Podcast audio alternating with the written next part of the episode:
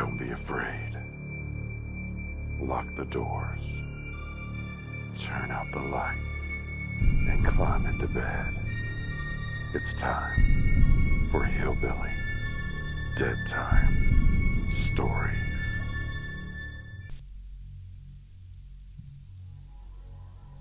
By definition, spirit possession is an unusual or altered state of consciousness. Associated behaviors are purportedly caused by the control of a human body by spirits, ghosts, demons, or even gods. The concept of spirit possession exists in many cultures and religions, including Buddhism, Christianity, Haitian Voodoo, Hinduism, Islam, Wicca, and Southeast Asia and African traditions. Depending on the cultural context in which it is found, possession may be considered voluntary or involuntary and may be considered to have beneficial or detrimental effects on the host.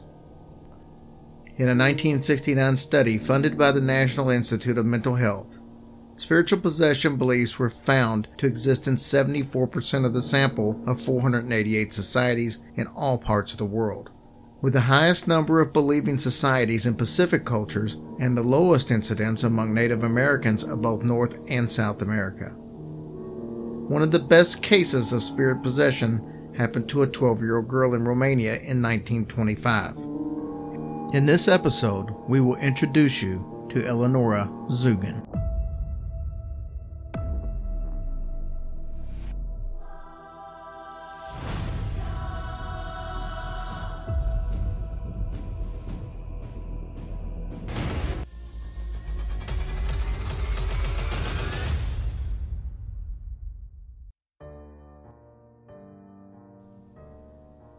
One of the most intensely investigated cases of possession is the case of a young girl in Talpa, Romania.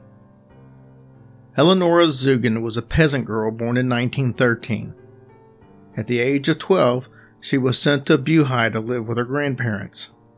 Her grandparents were very strict and also very religious. On one occasion, Eleonora found some money on the side of the road, which she promptly used to buy candy. Her grandmother was not happy about Eleanor's choice. She flew into a fit of rage, claiming that the money had been left there by malicious spirits. The following day, the family's home came under attack by stones thrown seemingly out of nowhere.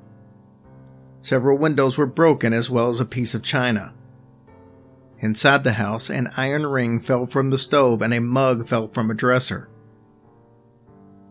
The grandparents were convinced that this was the fault of Eleonora for eating the candy bought with the devil's money, and they sent her back to Talpa.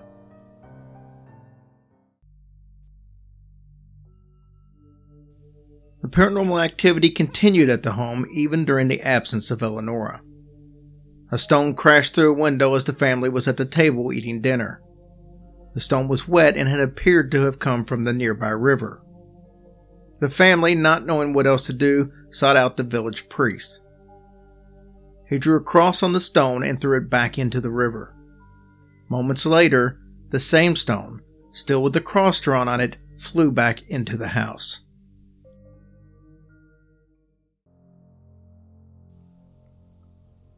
After several days of the events continuing, Eleonora's father decided to take her to nearby Zamostia to see a priest by the name of Macarescu.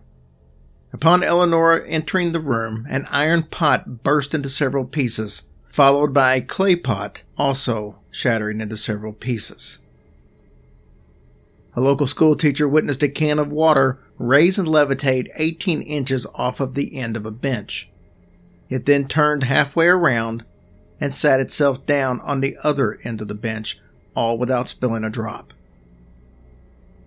It was then suggested that a trip be made to the shrine of St. Johannes. A stone was then thrown against a painting of the saint that was hanging on the wall. The artwork was destroyed. Not knowing what else to do, Eleonora's parents sent her to a convent.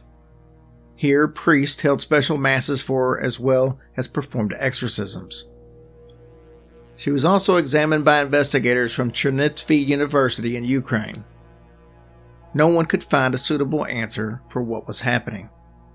Eventually, they declared Eleonora insane and placed her in an asylum. The case was picked up by several newspapers, and this caught the attention of German engineer and psychic researcher Fritz Grunwald. Grunwald persuaded Eleonora's father to take her out of the asylum and return her to the convent. Grunwald kept constant watch over the girl for several weeks and witnessed several different types of phenomena.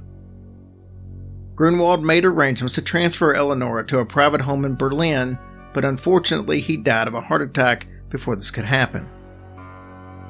Luckily, Countess Zoe Wasilko Sareki had been keeping up with the case. The Countess was a Romanian with an interest in psychical research. She took Eleonora to live with her in Vienna. In May of 1926, famed English psychic investigator Harry Price came to meet Eleonora for the first time. Price said that Eleonora was an intelligent, well developed girl with a sunny disposition. But, though physically strong, she seemed young from a mental aspect, closer to that of an 8 year old rather than a 12 year old. This was based on her shyness and fondness for simple toys and games, as well as her childish ways. Price witnessed a letter opener fly across the room and land behind him on one occasion. This was when Eleonora had brought a toy to the Countess and asked her to fix it. Price quickly turned around and surveyed the area, determining that there was no one that could have thrown the letter opener that was normally kept on a table behind them against the wall. Price witnessed several events during his stay in Vienna. The most shocking is that the young girl started to develop stigmatas. Scratches and welts on her face, neck, and arms, and on one occasion, 25 of them in one day. She attributed these scratches as attacks by the devil. The Countess had written in her diary that she had watched the inflictions occur. It was as if she had been bitten by someone, even while she was holding her hand. Price invited the Countess and Eleonora to his laboratory in London. There, he and several other scientists observed Eleonora over the course of three weeks in 1926. The events weren't numerous, but they were no less unexplainable. Coins fell off of high shelves. Magnetic letters that were kept in a closed cupboard materialized and fell to the floor, seemingly from thin air. Another magnetic letter turned up in a scientist's coat pocket. The stigmatas occurred regularly while she was under close observation at the laboratory. Price was able to capture a graphic series of photographs, including some as the stigmatas were occurring. Countess and Eleanor returned to Vienna on October 24th. Harry Price never saw them again. He did, however, learn a few months later that Eleonora had started to menstruate, and with that, almost overnight, the activity stopped. With that being said, was this a case of possession, or was it a classic case of poltergeist activity?